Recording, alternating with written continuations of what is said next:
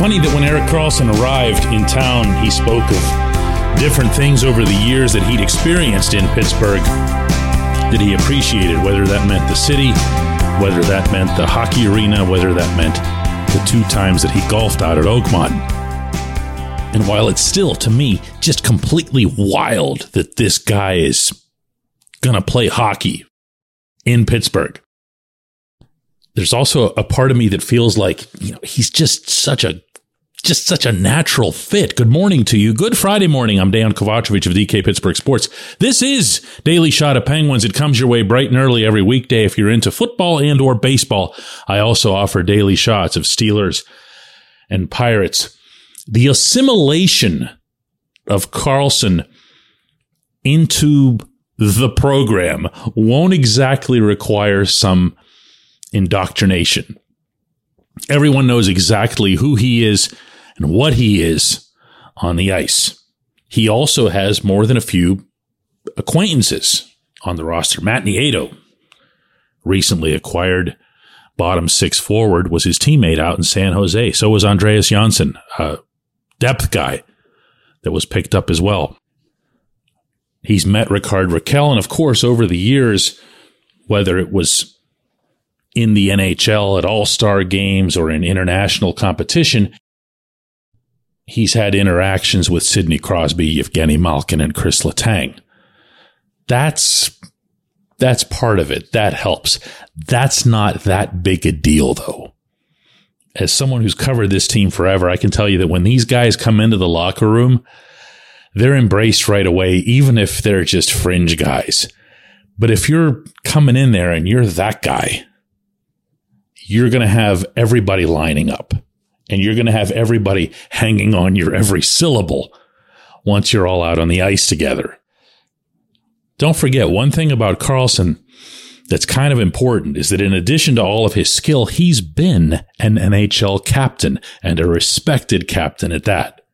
So he knows his way around navigating a locker room. What I'm wondering though, if it sounds like I was heading towards something here, is how, if at all, Mike Sullivan and his staff adjust to Karlsson or vice versa. No, really think about it.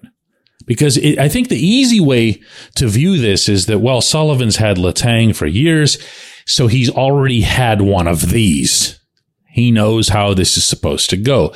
He's also had a Geno who was going to be prone and still is prone to making the occasional, let's say, low percentage pass between the blue lines. It's going to end up resulting in a quality shot on your own goaltender. So you can say, well, Sully just knows how to handle these guys. But even with Geno, even with Letang, notice I'm leaving Sid out of this completely. Sullivan is going to say, hey, there are certain parts of the rink we don't want to do some stuff. Okay. We don't want to make a pass from here to here. We consider this to be a danger area. That's actually one of the terms he uses. A red area is another one he uses. And he'll have similar expectations, as he always has, in the offensive zone. That's actually, to be honest with you, where he really rolls out all the danger in the red because he sees those as the chances that are just the most easily avoidable. And if you've spent even as much as five minutes over the course of the past week rolling through Karlsson's highlights just from this past season, you don't have to go back into his Ottawa tenure. You can just do it from just the Norris Trophy year with San Jose. You will see that in the offensive zone, there are no rules for this guy. Okay. He led the NHL. You're going to think this is a made up stat. Led the league in dekes by a defenseman. What are dekes by a defenseman, you ask? Well, it's exactly what it sounds like. He will get the puck somewhere in the offensive zone. He'll see someone coming at him. He'll do something with his head, his shoulder, juke one way, go the other like Alexei Kovalev style. Now, with Kovy, you you just knew to expect it, and because he was a forward, he wasn't the last guy back, and you would just kind of live with it if it didn't work out. Which, by the way, most of the time it did. But in Karlsson's case, he is a defenseman, and he is the last guy back. He will get away with this move way more often than not. But there are times when he won't. There are times when he'll just take the puck down deep along the right wall, go all the way around behind the net, come around to the other side. And at this point, the opponent is mesmerized. And it's fabulous. It's the kind of thing you can't coach. Not at any level of the game. So if you're a Sullivan and you appreciate having seen all of this type of magic, even if it's in different forms, from Sid, Geno, to a lesser extent Letang, although Letang is very much capable of what I just described, then you're faced with one of those situations that Sullivan likes to say, we don't want to take the sticks out of their hands. We never want to take the sticks out of the hands of great players. He'll say this all the time, and he's going to say it again when they convene camp as it relates to Karlsson. Mark my words on that.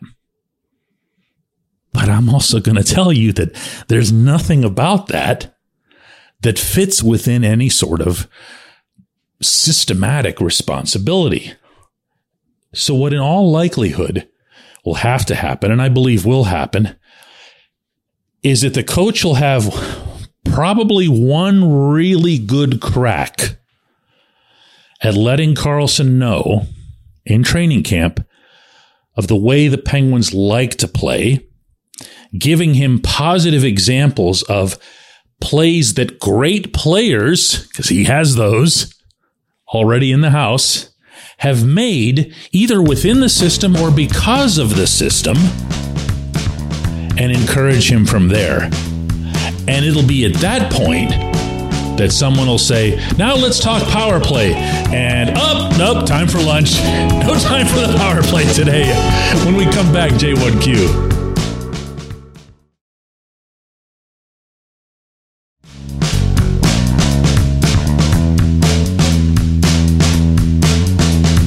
Today's J1Q comes from Nick, who says, Hey, DK, is it fair to include Erik Karlsson in the big three and now make it a big four? His pedigree is there and his contract runs concurrently with all the others. Nick, I've never used big three, so I'm probably not the one to ask. I'm not sure where that gets used. I'm not sure if that gets used.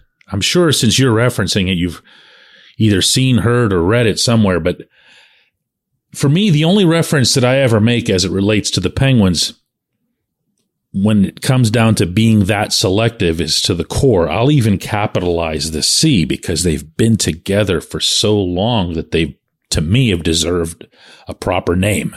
They're the core, capital C. that, of course, is Sid, Geno, and Letang. Now, is Karlsson part of the core? I mean, no. How could he be? Has yet to play a game. And even when he does, it'll be his first game. While the rest of these guys have been around for a decade and a half and won three cups together. So I, I look, does he belong in the same dialogue with Sid Geno and Letang? Yeah, of course he does. In fact, I not to make anybody mad here or whatever, but he's on a higher level than Letang is. He's got two more Norris trophies than Letang does. He scored a lot more points. Letang's got three rings to Karlsson's zero, but we're talking about individually here. Karlsson is the guy who's had the better hockey career. And the wildest thing about all of this is that out of these four guys that we're talking about, the guy who's going to end up leading the team in goals, which is only the most important statistic, is someone else entirely, which is Jake Guentzel, even though Jake will be coming off surgery. You can take that one to the bank. Jake is absolutely leading the Penguins in goals this winter. And he's been doing that for a while. So is it a big four? Is it a big five? Is it a core three? I don't know. It really doesn't matter. What does matter and I, am not going to stop shaking my head about this for a while, but I'm going to repeat it here just for effect is that Karlsson's a penguin. Karlsson's playing in Pittsburgh. And I'm not sure exactly where to rank that in the annals of the franchise's major acquisitions uh, because they come with different categories. As I was referencing earlier this week, you have a couple of trades that Craig Patrick made that resulted almost directly in championships, and those aren't going to be topped. Those, of course, being in 91 and 92. But you also saw this franchise acquire Tom Barrasso in his prime. You saw this franchise acquire Paul freaking Coffey from Edmonton, not only in his prime, but in the prime of a dynasty for which he was a massive star. A lot more recently, the acquisition of Phil Kessel was greeted in a way that honestly surprised me in Pittsburgh. I, I, I did not see Phil getting welcomed with open arms like that.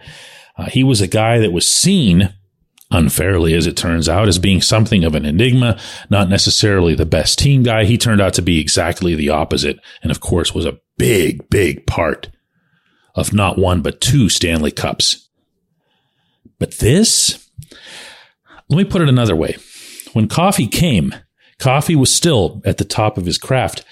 There wasn't, there wasn't an overall universal sense that Coffey was the best defenseman in the game because at that time, just being all offense was kind of frowned upon. It was a different time. You're going to have to trust me on this. Barrasso wasn't seen as the best goaltender in the game. None of those players acquired in 91 or 92, with immense respect, Ron Francis, Ulf Samuelsson, Rick Tocchet, were seen as being the best at their respective positions. Karlsson is. Karlsson just was handed the Norris Trophy. And for his next act, he showed up in Pittsburgh.